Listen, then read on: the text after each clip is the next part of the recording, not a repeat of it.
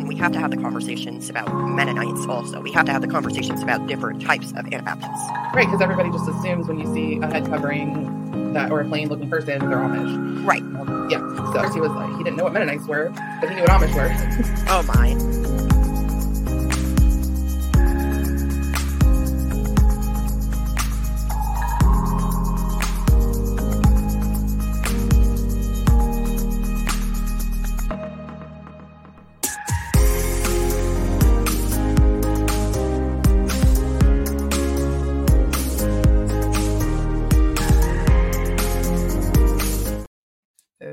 Morning, folks. It appears there may be an issue with streaming to Facebook today. I don't know what the issue is, but here we are. Let me see if I can resolve it. Regardless, this live stream may discuss trauma of all sorts to include all types of abuse. Viewers and listeners may find it unsettling and triggering. The guests on our live streams are a diverse set of guests who reflect diverse set of values, morals, and ethics that may not reflect the morals, values, and ethics of the misfit Amish. If this live stream causes you distress, please seek support from your trusted folks and qualified mental health professionals as needed. Also, cease listening until you're able to listen again. With that being said, I'd like to welcome Jessica and Lori. Stephanie will not be joining us today as she is otherwise engaged. Good morning. Good morning. Mm-hmm. How y'all doing? Well, it's been a it's been an interesting couple of weeks, but um, I'm here. You're here. Yes. I don't know what's happening with this whole Facebook thing. By the way, it just tells me there's an error and an issue. Oh, that's weird.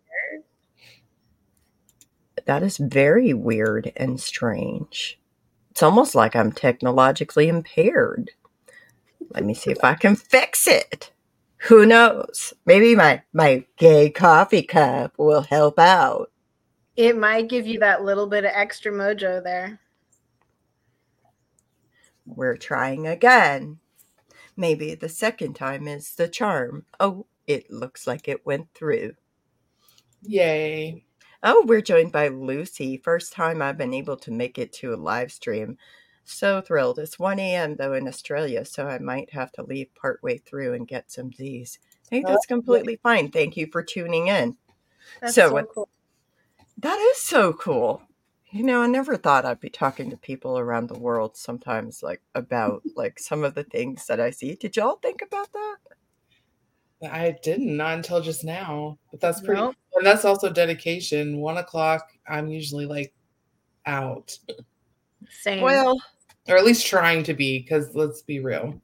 let me be real here. Some days, 1 o'clock a.m. is just par for the course. Let me hop in and listen. it's been 2 a.m. for me lately, so doing great over here. But, anyways, so we're gathered today to talk about another booklet because, you know, we took a little hiatus and a break over the summer from talking about these booklets. But this one is to a boy of 12. Who would like to start? Is there anything? um, get, you know, he starts off as he does in pretty much every book with um, a story. And, Mhm. you know, I do appreciate that about the culture is that, you know, things are told in stories. Um, I also noted that my the first thing I noticed that was that um, he compared puberty to um, a white rapids or like going over rapids and like dangerous. And I thought, what child needs to hear that? That's scary. Like, why would you do that to your child? That was Oh. I noticed. Are you talking about on page four? hmm Let me tell you that you are like that boy in Frontier Days, riding down the river with his father. Your life lies ahead of you as the river lay ahead of that father and son. Up until now, your life has been like a river that flowed smooth and quiet. Your childhood days have probably passed fairly smoothly, but now you are 12 years old, and your father, having traveled this river when he was a boy your age, is warning you that there are rapids ahead. Places in the river of life where there are dangerous rocks and currents, tricky currents. There are treacherous bends in the river, dark, angry, foam flecked waters that can overturn a canoe very quickly. There is a name for that place in the river of the life where, where the rapids are. It is called puberty.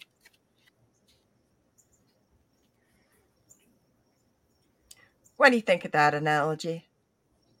It was so scary, like for a 12 year old, especially if that 12 year old has actually seen White Rapids before. Why are we scaring children? You know, that's a good question.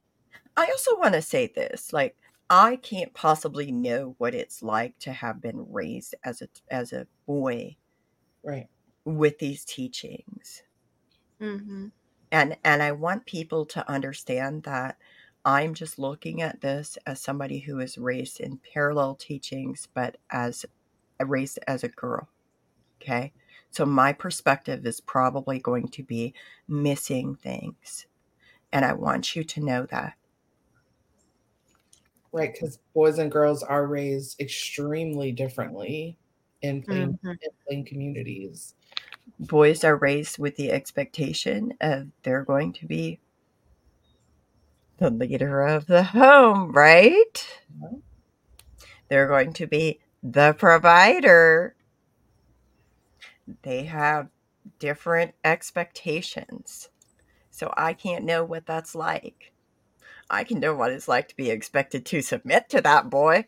Yeah.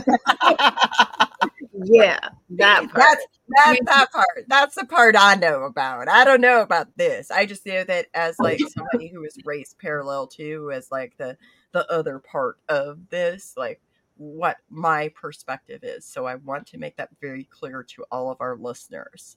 I know that there's um, you know, Sam, I I don't know. Do y'all know um Cross-eyed Unicorn on TikTok? He he talks about how he was raised sometimes like and he was raised as a boy in this type of culture if i understand correctly. we should have had a boy um, um not a boy a male join us that was i didn't even think about that. I actually asked three different males that i know that were raised in this environment and none of them felt like it was the right time for them to be present. Okay we respect that and I respect that. I want them to uh, to have autonomy to speak when they're able to, absolutely, and when it actually is helpful to them, not to feel like they're being pressured into it, but mm-hmm. rather so that they have the ability to speak truth to power and actually acknowledge and that have validated experiences when they do speak. Mm-hmm. Yeah. So, with that being said, why are we teaching children to be afraid of puberty when puberty in and of itself is a natural body function? It is a mm-hmm. natural consequence of being human. Every child goes through puberty in some form shape or way. Right. I also thought at the beginning like within the first let's see the first two pages they literally are taking away their childhood at 12. Uh-huh. So not only are you afraid and you're you're starting off into puberty afraid, but you're also looking at yourself as if you're a man and you're you're 12. Yeah. I don't know. So That's just I kept I kept like re-realizing that this whole book was written to a 12 year old. I think when you read it with that perspective in mind is like I don't know about like y'all I don't I'm a parent and and my child like looking thinking of where my child was developmentally at 12 years of age and then applying this kind of principle to it like it's horrifying to me as a parent today mm-hmm. I, I don't have kids, but mm. I work with kids and I work with 12 year olds. And the thought of having a child that young think that they have to carry the responsibilities of an adult is just, it's horrifying. And I think, I always like, I think our cultures did raise us to grow up too soon and assume responsibilities, you know, sooner than mainstream society because the kids that I encounter now, some of them don't even have that type of the same responsibilities that we might have had or like at those mm-hmm. ages, even when they're like close to graduating high school or are graduated from high school. Mm-hmm. Um, it's just great. The culture is so different. Not that it's right. All right. So Hinda says in a comment, we learned that puberty is normal. It can have ups and downs. Your body changes, hormones change. You have different feelings. You're developing to be an adult one day. Totally a normal part of life. But you're not an adult yet. And this booklet gives the idea. It says, This is the time when you are changing from be- being a boy to becoming a man. And it likens it to what do we call it? Treacherous bends in the river, dark, angry, foam flecked waters that can overturn a canoe very quickly. When in fact, it's just a natural consequence of being human. Like you're you're going to have physiological changes in your body. Mm-hmm.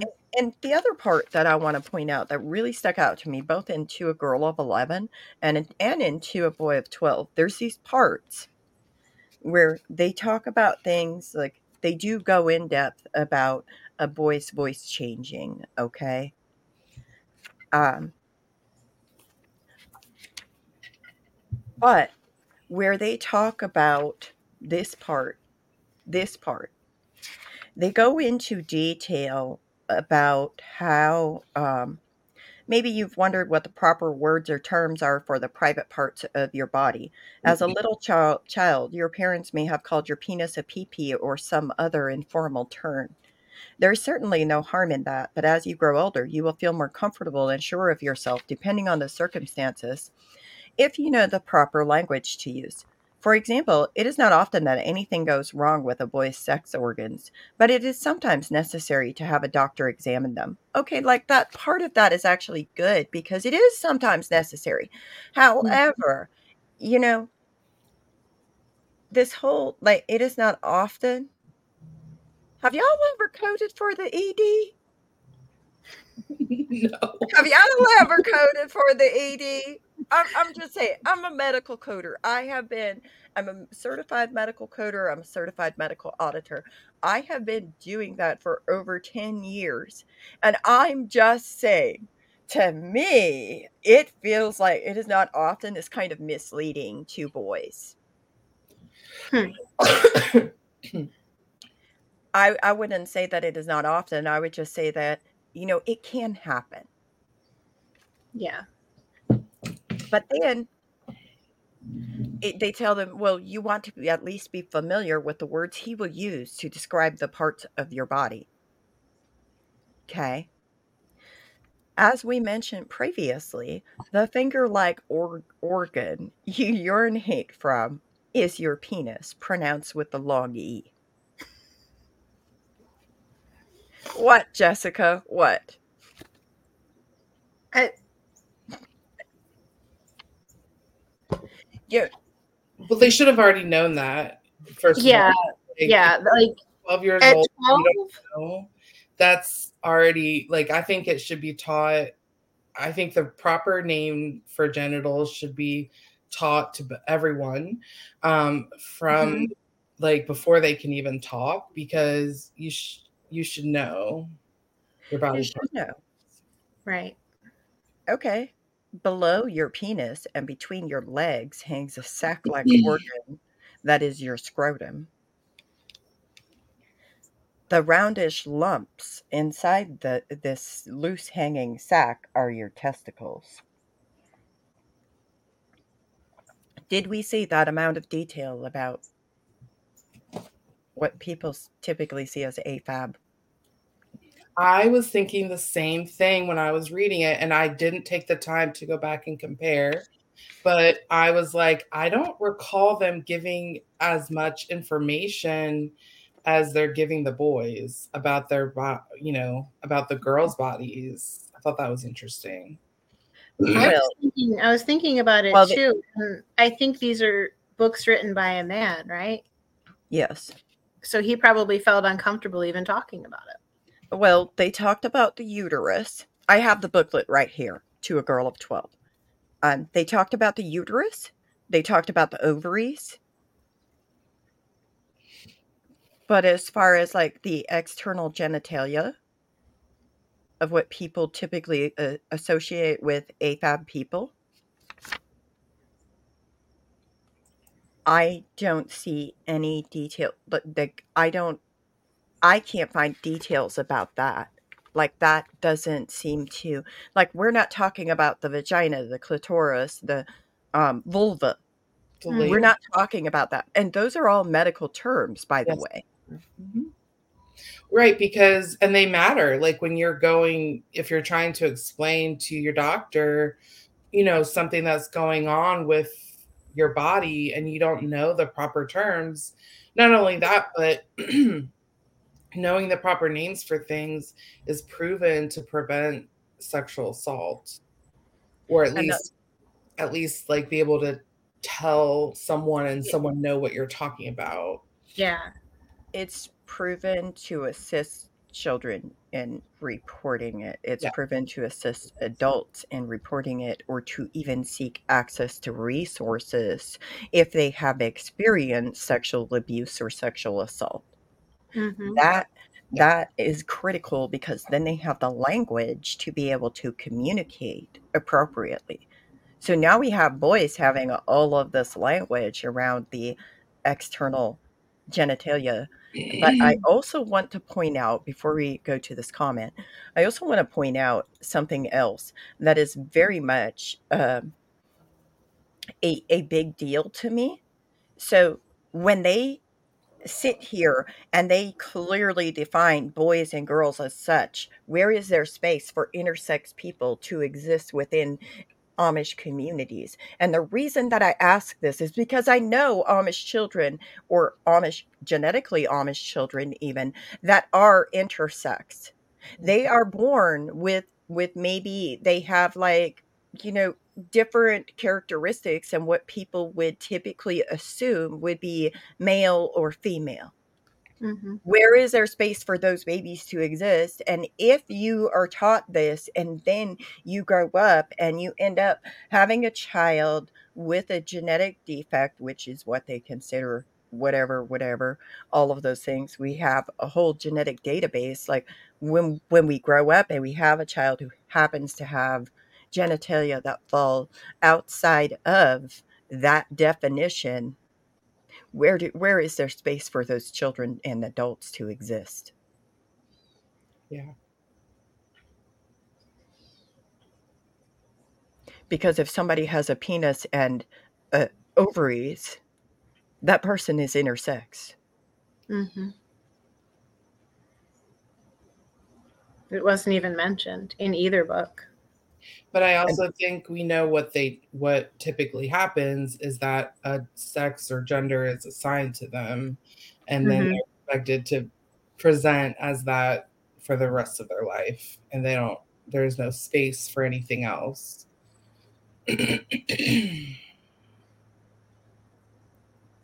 and they're not supposed to exist, but really, if you go back to the biblical definition, like, you know, everybody is born in God's image and light, right? Like, so why um, can we have space for people who who maybe don't necessarily fit into your definition of assigned gender norms?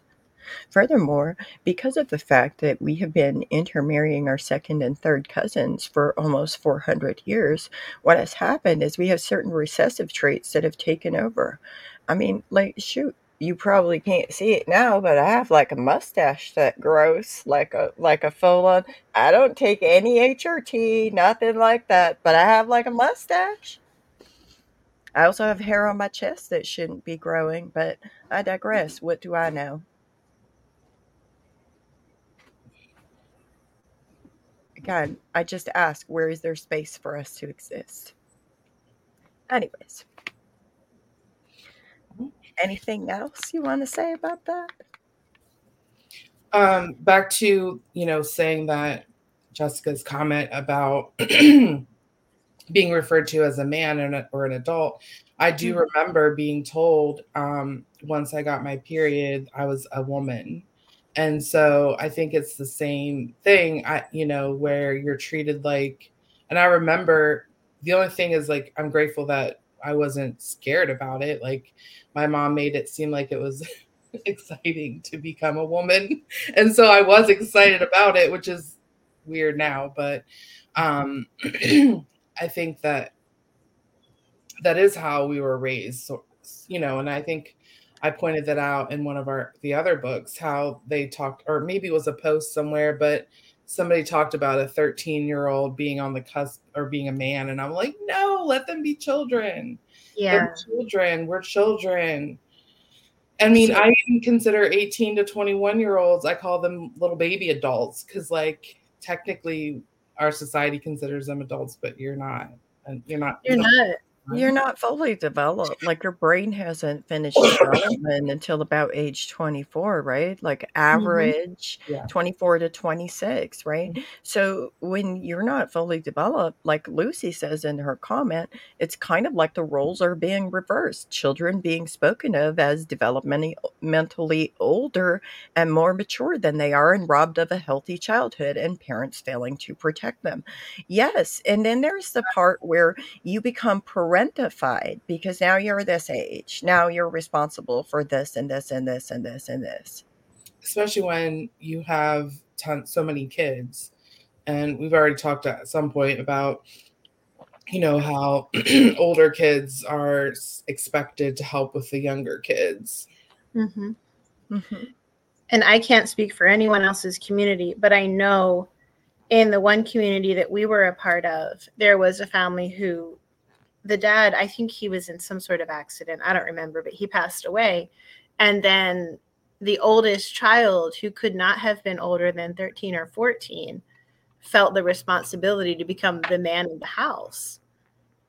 And he was literally a child. And I think that's just, he missed out on so much of his childhood because he felt that on his shoulders that he had to become a man and, like, yeah. you know, run the household. I think that's such a shame. When uh, when my um, father was killed in that accident, uh, as soon as my brothers were like a certain age, they were expected to go out and work. I mean, they were like 14 years old and they were out in dangerous occupations like like being a, a a person who cuts down trees. I know there's a word for it. I can't think of the name, but they were running like chainsaws to cut down trees and loggers. Oh my goodness. That's not that doesn't seem smart at all. What could possibly barely, barely big enough even to like be tall enough to use that equipment, much less do it safely. Yep. That's that horrible. was uh, that was uh, what they expected of them. You know, but it's one of those things where again they're they're parentifying the children.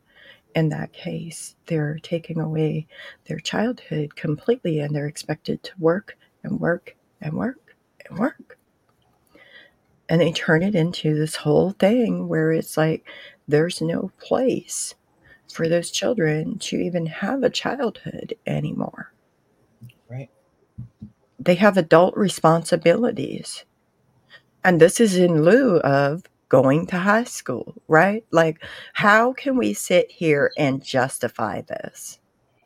Why is it acceptable for some of the children in America, but not for the rest of them? Please enlighten me.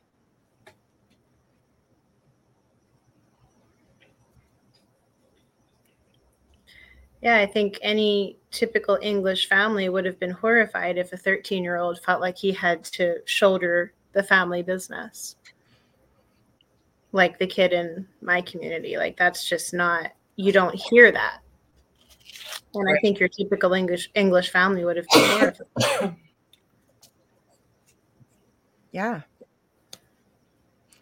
So that's that's part of it.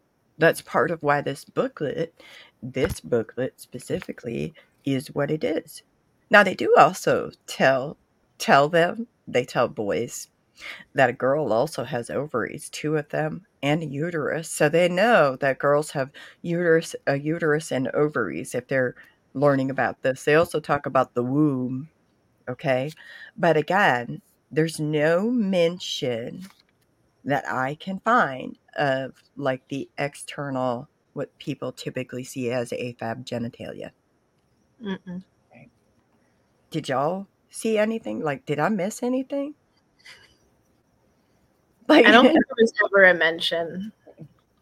But we do learn about sperm. Mm-hmm.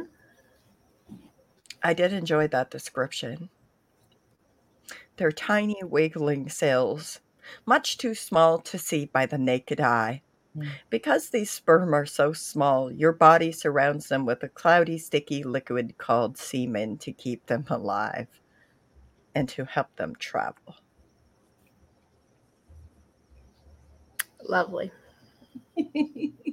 Have y'all ever heard such a description? Because I hadn't quite heard that. Good morning. Good morning, Jacob. No, I hadn't quite heard that. They do talk about how, um, you know, the ovaries produce an egg, and inside the father's body, the testicles produce sperm. and they say only if the egg and sperm come together can a baby begin to grow. This cannot happen accidentally or carelessly.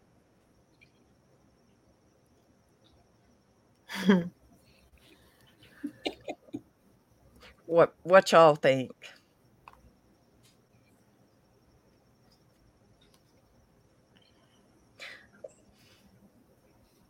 Also, there's a whole like sentence that really annoys me. God took such special precautions because it is important that a baby does not begin to grow unless it has both a father and mother who are united in a happy marriage to care for it when it is born. God placed such a high value on a little human life that he did not want a single woman to be able to make an egg grow nor a bachelor. He knew it would not be fair to that child to be born into a world without the love and care of both a father and a mother. Okay, where does that leave your widow's children? And your widower's children? Please tell me where that leaves those children. That part, like, I I took notes all over that part. Like that made me so mm. angry. It leaves absolutely no room. None. But it yep. also stigmatizes that child as they grow up. Like there's a space for them to exist as anything but uh, like a, mm, I don't even have words for it, but it was horrible. There's no space for that child. And it's almost like your parents did something wrong. And so, if you're listening to teachings that say the sins of the parents rest on the children, then it's mm. your fault. You're carrying your parents' sins. And then he goes on to say they wrote about the sin of fornication, which is when sexual union occurs outside of marriage this is a shameful thing to do, so contrary to God's plan that surely angels must weep when it happens. And even if no egg is fertilized, fornication is still a very great sin. Um, you know, um, when when somebody is sitting there and sexually abusing somebody else that is like not their um, partner, we're still calling it fornication. Yep. Furthermore, it gives this idea that once you are married to somebody, it's not a sin. Doesn't matter how violent it is or how much it harms the person. It's not a sin. And I thought that was really telling too mm. throughout the whole book. Basically, what I got, and I'm a full grown adult, I can't imagine what a child would think reading this. But what I got was the boy or the man has all of the power, and the woman's body and the woman's autonomy, she's a means to an end. Yeah. And like I, I just kept I kept seeing that throughout the entire book. There's never a mention of her autonomy.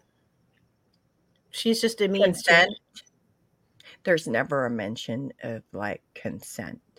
Mm-mm. I don't see any teachings in this booklet about consent. Nope. Because there aren't any. Hinda wants to know what about a young woman who is S8 and has the baby? Well, like we said, there's no space. Mm-mm. There's no space. There's also this part of this booklet when I move on through it where it says Satan does not want you to grow up to have pure and clean thoughts. So now we're bringing in a third entity to place blame shift. This is blame shifting, y'all. He will set many traps for your feet. One of these traps is the sin of masturbation. Many people call it self abuse. This is the sin of turning to your own body for sexual enjoyment in a way that your seed passes from you.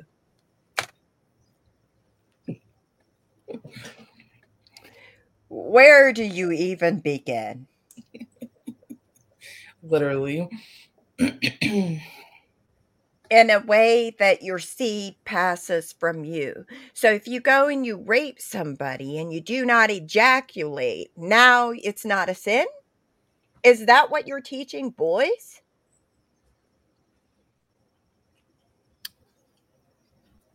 Pretty much.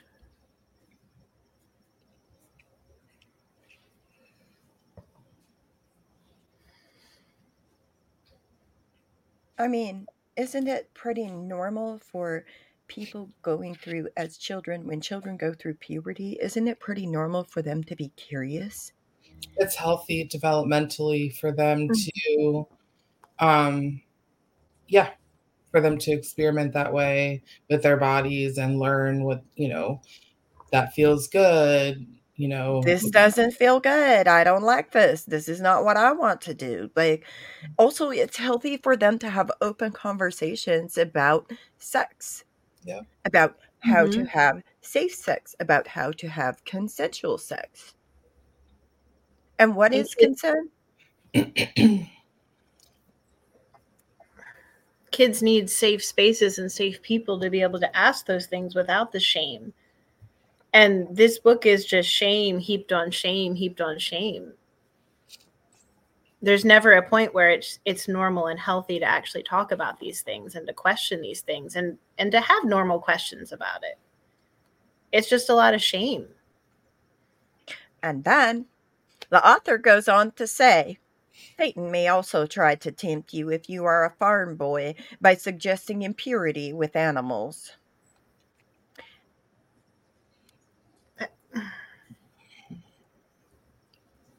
At what You know point does that become normal? And then he talks about being stoned in the Old Testament for that, but today we don't stone people for that. But impurity with animals cheapens and demeans the wonderful plan God has for you and your body. It will leave you feeling very bad about yourself, and the regrets for such actions will follow you not only for weeks and months, but even for years. I, I just have one question, and it's directly to the author. You know, you seem to know a lot about what it feels like to be impure with animals and how long it can affect you. Where Mhm. did this information come from? Do, do you have personal experience? I'm gonna shut up now. Maybe we should write an open letter to the author. Maybe we should. I'm I've been thinking about it. I, I have questions. When was this published, even? Because this has been around forever. It doesn't even have a date. It doesn't tell you when it was originally published, but it says it was reprinted in 2020. Mm-hmm. I just want to know why the author knows so much about impurity with farm animals. That part. Do you have something you want to talk about? And I don't know where else it's normal for someone to even say those words than these communities. Like, And it's And- not something I've ever heard of in the real world, that's for sure. Like, now, No. yes, there are instances when people abuse animals in a sexual. Yes, of course. But it's never discussed as like, um, have you checked to see if your teenagers are getting it on with the animals? Like, Right? no, like, Like they're don't talk about No. that. teenagers that they might be getting it on with. well, Like- and That's weird to me. That's so weird. and also he's saying that about like farm boys only. Like he's singling out farm boys only. Because there's there's other professions within Amish communities besides just farms. However, here's here's my point that I just want to bring out real quick is that even if you don't live on a farm, which I did not live on a farm in multiple instances and for years as an Amish person when I was actively Amish, and we still had animals because we had horses we would drive eh, to and from to go places. Like we still we still had we had a cow, we had like a goat, we had we had animals. Mm-hmm. So why are you singling out farm boys? Do you have a theory? Because maybe he was a farm boy who Uh, had inclinations of impurity towards animals. But again, I'm beating a dead horse now. We're we're gonna move on. Unless y'all got more to say about it. no, the only thing I could, the only thing Mhm. that thought that I had was like animals are the perfect victims because they can't speak out. So I don't know if that's like you have. I mean, I have theories on why it happens in these communities, but um, I don't know if that's really the topic that we're on today. So I won't Uh, go down the rabbit hole, but yeah. We're we're we're just talking about this booklet to a boy of twelve, written by an anonymous Amish minister, y'all. And if any know? former boys um, We we, we would like to speak to their experience of being a boy of 12 and having this stuff, you know, Yep. hear it. we'd be we'd be happy to host another podcast where we talk about it with you or We'll where interview you get to share we get to interview you we would love to elevate your voice we would love that. so anyways so here's the thing is throughout it all like satan is brought in as this entity this outside entity which is completely blame shifting. It's telling 12 year olds they're not capable of controlling their own behaviors. So that in and of itself is harmful to men. It is harmful to boys. Yeah. you can't you can't tell like you're basically um demonizing boys. You're you're, Mhm. you're you're treating them like they're animals Right. Which So- is right on brand. So, you know, with the, you know, we blame women, we blame Satan, we blame anybody but ourselves. Mm-hmm. Yeah. So when you start asking for accountability, what could that look like? And part of what that could look like is start teaching your boys that they are capable of controlling their own behaviors. Start teaching your children as a whole what are their private body parts. And I don't mean just the finger like organ that is called a penis. I mean talking mm. openly with your children about their own genitalia, including the vagina, the clitoris, and the vulva including all of the components of their genitalia. Including the fact that sometimes babies are born with differences and that can come out in puberty even even if they don't catch it when the baby is born. During puberty or when they get married and they can't have children like sometimes that's a reason why they can't have children because of the fact that the person may be intersex. Mm-hmm. but we have more. We have more i'm just I'm just- fear, there's always more. lori did you read page 17 I read all the pages, but Well, well, when you start on page 16, where he talks about we live in a day when magazine racks are full of filthy books and pictures that are sexually arousing, these are designed to give impure thoughts. And if we look at them or read them, we can depend on it that they will do what they are designed for. So, again, we should shy away from such things as though they were poison, which they surely are, because again, no man, no AMAB person can control themselves.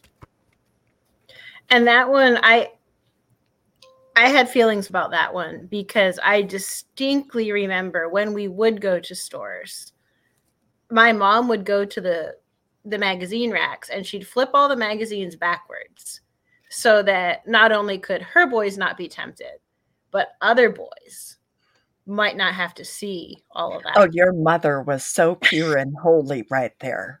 She oh my God. honestly, she probably still does it. So, why are we, why is the focus on we're going to protect our boys from this rather than teaching them bodily autonomy, consent, ownership of their actions? right, and that it's normal to have, you know, to be aroused or, you know, like, eh, but they're normal. There are ways that are healthy to, you know, respond to that, and how we treat women with respect, or anyone that we're going to be involved with. Yeah.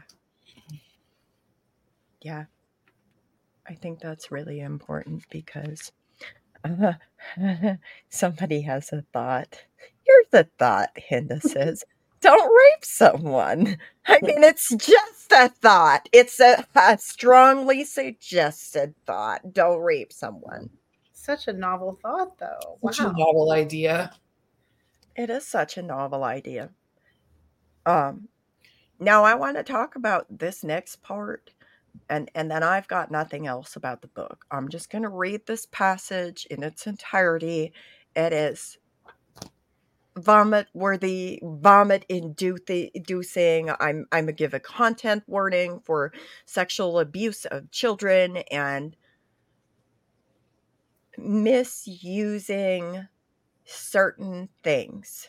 So, shall we go? Victim blaming, also victim blaming content. Satan likes to twist and destroy the things that God created for a good purpose, and he has been so successful today that it is necessary for us to mention here the sin of sodomy. The name of his this sin comes from the story in the Bible about the evil desires of the men of Sodom in the story of Lot. Remember how the men of the city came to Lot's house that evening? The two angels were there. The, these men were homosexuals. A homosexual is a person who is attracted sexually to a person of the same sex, a male to a male and a female to a female.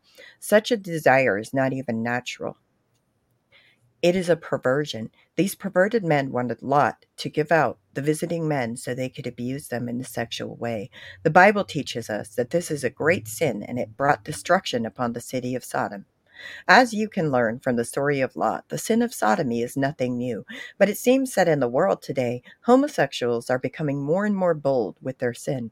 You need to be aware. Sometimes evil homosexual men lust to be able to abuse in a sexual way the body of a young boy. Do not trust a man you do not know, and never consent to go with him in his car or to his house. And if any of your friends make advances to you that do not seem quite right in this regard, Be careful. You may go through life and never personally meet up with the advances of a homosexual person, but then again, you may not be so fortunate. It is good for you to be informed of it so you can be on your guard. And if you yourself ever feel a sexual attraction to another boy or man, resist resist such thoughts from the start and never cultivate any such feelings. If you find that such temptations continue to trouble you, talk this problem over with your parents or some other adult person you mm-hmm. can trust to help you. If Satan cannot get you to do wrong, he may try to make you feel guilty about things that are not wrong and which you are not responsible for. One, if you actually read the Bible, that is not the reason that brought about the destruction of Sodom and Gomorrah. I'm about Mhm. tired of hearing that. I'm about tired of seeing the consequences of that. That is not the reason. Number two, when we read to a girl of 11, we don't hear anything about homosexuality. Nope. Not a single word. Thirdly, there is no conversation at all in any of these books that there can be female perpetrators of SA of children or FSA, There can be female perpetrators. Fourthly, when you talk about homosexuals and you you label them as these evil homosexual men, hmm. if that child is actually in fact gay or queer, LGBTQ of any sorts, they are already disproportionately targeted for child sexual abuse. There's legitimately been research out that has shown this for a while now. And what that means is there's a higher rate of children who are different, children who are disabled, children who are differently able, children who are neurodivergent, children who have like they struggle with anxiety, depression, etc. All of that makes you more of a target and more likely to experience child sexual abuse. Let's also talk about the fact that when you say, do not trust a man you do not know, that gives the implication and fails to recognize that most of the perpetrators of child SA are people that we know, people that we live with, people that we trust in our communities. Right, which they did kind of do. Um, they did. We also talked about that with a girl to a girl of eleven. Not the they didn't bring in the homosexual part, but they, Mhm. they um, made it seem as if they should be afraid of the the outside The world. world. Right. It's, It's the outside fear-mongering. people. Not only that, but I, um, I watched the documentary last night about the Boy Scouts, um, the sexual abuse. Yeah, it's on Netflix. It's new, I think. Um, they did a. It was really good. Um, and they quoted a statistic that I think they said ninety five percent of um, children who are, or of um, uh, I'm gonna mess it up, but men who sexually assault boys are straight men, not gay men. Because people, I want to point out something else. When we talk about child sexual abuse, we need to get one thing straight. To go around and calling any perpetrator of child sexual abuse a pedophile, and this is a pet peeve of mine because I'm a medical coder and auditor. To call any perpetrator of child sexual abuse a pedophile is incorrect. Why? Because pedophile, pedophilia, is actually a medical definition.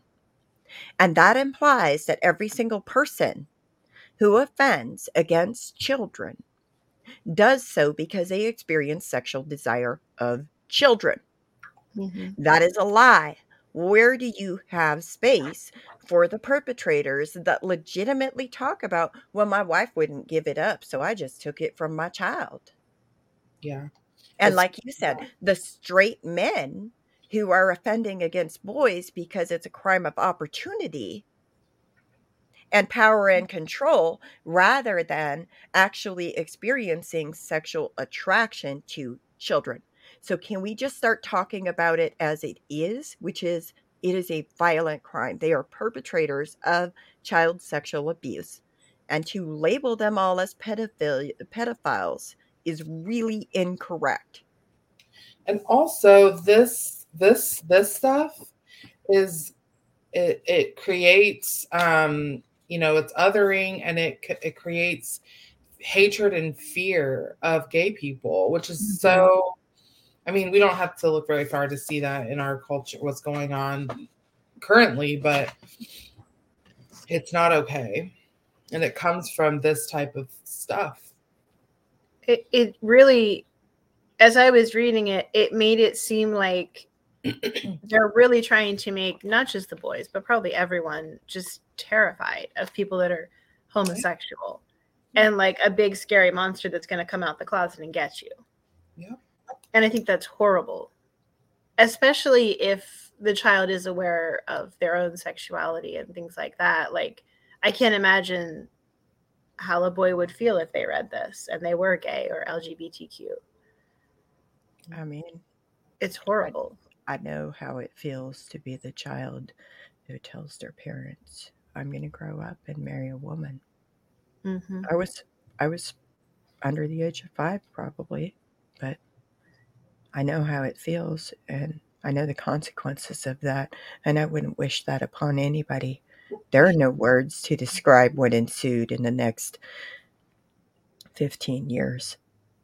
And I would just say that when you start pretending that you are better than because you happen to be straight, because you happen to fit in with the status quo, you are in fact like perpetuating issues. You are not any better than.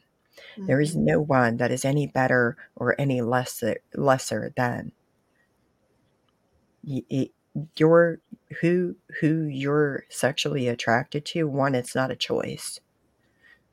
And two, if you believe in the divine plan and you believe that everybody was meeting God's own image and light, then I'd ask you, are you questioning God? When you sit there and you say that we are unnatural, yet you mm-hmm. see all these examples of animals who also are homosexual. Let's let's just really talk about what is unnatural. Because isn't it a sin to question God? And yet you have the audacity to come in and say that if I'm made in God's own image and light, I am an abomination. Please call me an abomination. No, I'm just kidding. I'm petty. Today I'm petty. It is what it is. But no, I've been called an abomination and I've been told like don't look at the lesbians on the corner because they're sinning. Like when you try to erase us, when you try to pretend that we are lesser than the dirt beneath your doorsteps because we happen to be gay, that mm-hmm. says more about you than it does about me. Mm-hmm. And I really question the part of the Bible that tells you it is a sin to question God. But I digress. What do I know? Because I was AFAB. I couldn't possibly read and comprehend the Bible, so I'll I'll just leave this all to you. Y'all got this, right?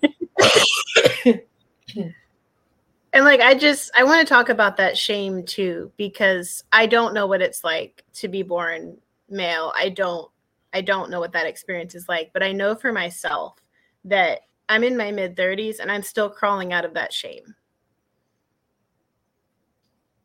I am because from a very very young age I knew these things about myself. I knew I wasn't attracted to boys. My mother knew and the heavy shame that was just laid on from such a young age before I even knew what it meant. I'm turning 35 and I'm still crawling out of that. So like that does such damage to a child. He was turning those magazines for you too, from you too. That's that's the real story. she was protecting your your your your purity, protecting mm. your purity. Mm. but the shame. So the thing yeah. about shame that I've encountered is that for me, I had to find peace with like who I was as a person. I had to accept that this is who I'm attracted to. Mm-hmm. And to get there, I had to navigate through and process and sort out the ensuing 15 years. And and I'm saying this as like, you know, there is hope. Life can get mm-hmm. better. Life can be better. You can feel more at peace with everything. But it is a fucking journey.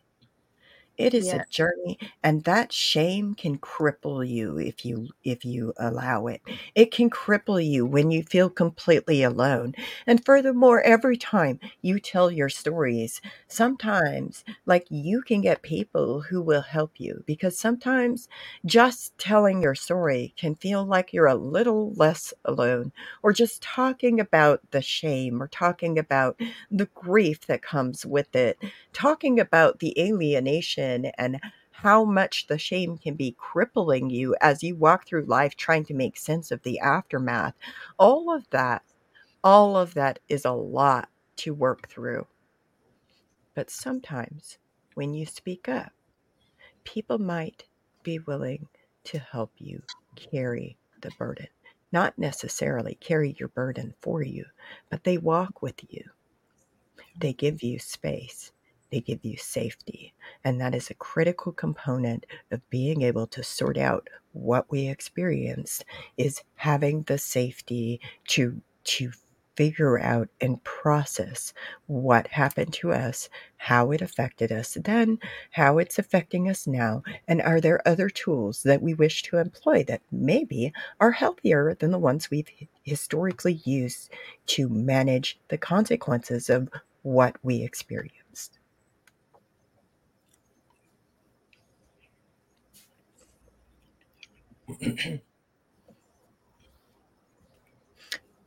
Don't everybody say anything all at once. I mean, we, we got about four minutes. Do y'all want to hear about my dream last night? yeah. Mm, Yeah. It's kind of fun. So I um, had this dream about taking my child out to my community of origin, the last one that I lived in, and how I uh, I uh, went by the old farm, and um, the people at the old farm were kind and sweet. They talked me into going to the dry goods store, so we went to the dry goods store, and like a miracle, the bishop's wife showed up, and somehow I ended up talking about like this, and there was about a dozen women from the community of origin there. And, um, you know, the bishop's wife said we didn't do that. When I said, y'all put me in the bond and practice mighting, mighty, I said, oh, yes, you did. And furthermore, your husband was a bishop, so he was a large part of it. I talked about the funeral and the ways in which they further treated me. And a woman who looked like my aunt told me to be silent. I said, that would be convenient. Then you could pretend your son didn't rape me. Also, y'all have no idea how to treat someone who has experienced trauma like that, and it shows even today. So maybe, just maybe, y'all need to learn better. But to tell us to forgive and be silent about it is not helpful and not, in fact, something to tell anyone who has experienced this. And then I reconnected with an old coworker from my current job who just magically showed up and showed compassion. Mm-hmm. Apparently, she was now serving my former community and she was having a rough time. We went outside, we caught up, we visited, we talked about how to serve people who pretend that the worst ideas to support survivors are the only way to treat survivors. And then I woke up. Happy Sunday! Wow. You to get away from this stuff in your dreams. I can't. Like, it's a consequence of what I live with. So, how do I manage it? Well, I talk about it sometimes when, and also, this is fucking hilarious. Think about it. In my psyche, I said, oh, no, we're not going to do that here today. you did the things you couldn't have done back then. Yeah. And I did all of the things. Talk You're about right, inner child work. Say what? It's kind of powerful. yeah, talk about doing inner child work. but I didn't want to do this. Why do I have to do this? Like I didn't I didn't ask to do this. It just came about in my dreams. Guess I should have been crocheting more. Maybe that would have shut my lips, zipped them up. Okay. What? Lori, I see the wheels turning in your head. Say it. Just just Just spit it out. no, I was just thinking, like, you know, because like you do this work every day, and like I feel like you need respite in your dreams, but no, instead you're well, obviously I know when you're dreaming, you're you're processing things mm-hmm. about your, you know, about your day and things, and obviously that's like on your mind a lot. So at least in your dream, you got to say what you would want to say to those people. yeah. I mean, it made me laugh. Well, but, anyways, good. do y'all have any messages you would like to give our listeners before we end this? No, other than I would love to hear from men who experienced, you know, you know, like I know what it's like was like to be a girl and you know, I know what it was mm-hmm. like to experience purity culture from that perspective, but I don't know as much because not as many guys speak out about how it affected them. So I don't know as much, and I would love to hear a male's perspective someday. Yeah, I would too. I would too. I think, um, you know, if there is anybody who would like to be interviewed about this book, um, please reach out. We would love to have you join us and and have a conversation about your personal experience because at the end of the day, like we can talk about it. It's just our perception and we did not experience it. We don't know exactly how deep the harm goes or you know, mm-hmm. we might have missed things that yeah. you would absolutely know. So I would encourage you if you feel like you're in a place where it could benefit you or it could be helpful for you to be able to speak, please reach out, shoot an email, send a message to any of us. Um, Jess is on Instagram and TikTok, Lori's on Instagram, TikTok, and Facebook. And there's, of course, the YouTube channel, or just drop a comment. Like, we would love to, and we would be honored to host your voice on this platform. And also, you know, life can be a hot mess sometimes. But sometimes we just got to jump the gun. We got to go do what we got to do. So I'd encourage each of you to go out and live your best damn lives despite everything. You deserve to live a healthy, happy, and whole life. And I'd like to thank all of our listeners. And I would also like to thank our Patreon subscribers for helping us bring you this program today. Thank you. And I'd like to thank Lori and Jessica, and even Stephanie, even though Stephanie couldn't join us today, for having all these conversations about the books because the books need to be discussed. I am really grateful for that today. That is my gratitude. Have a good day.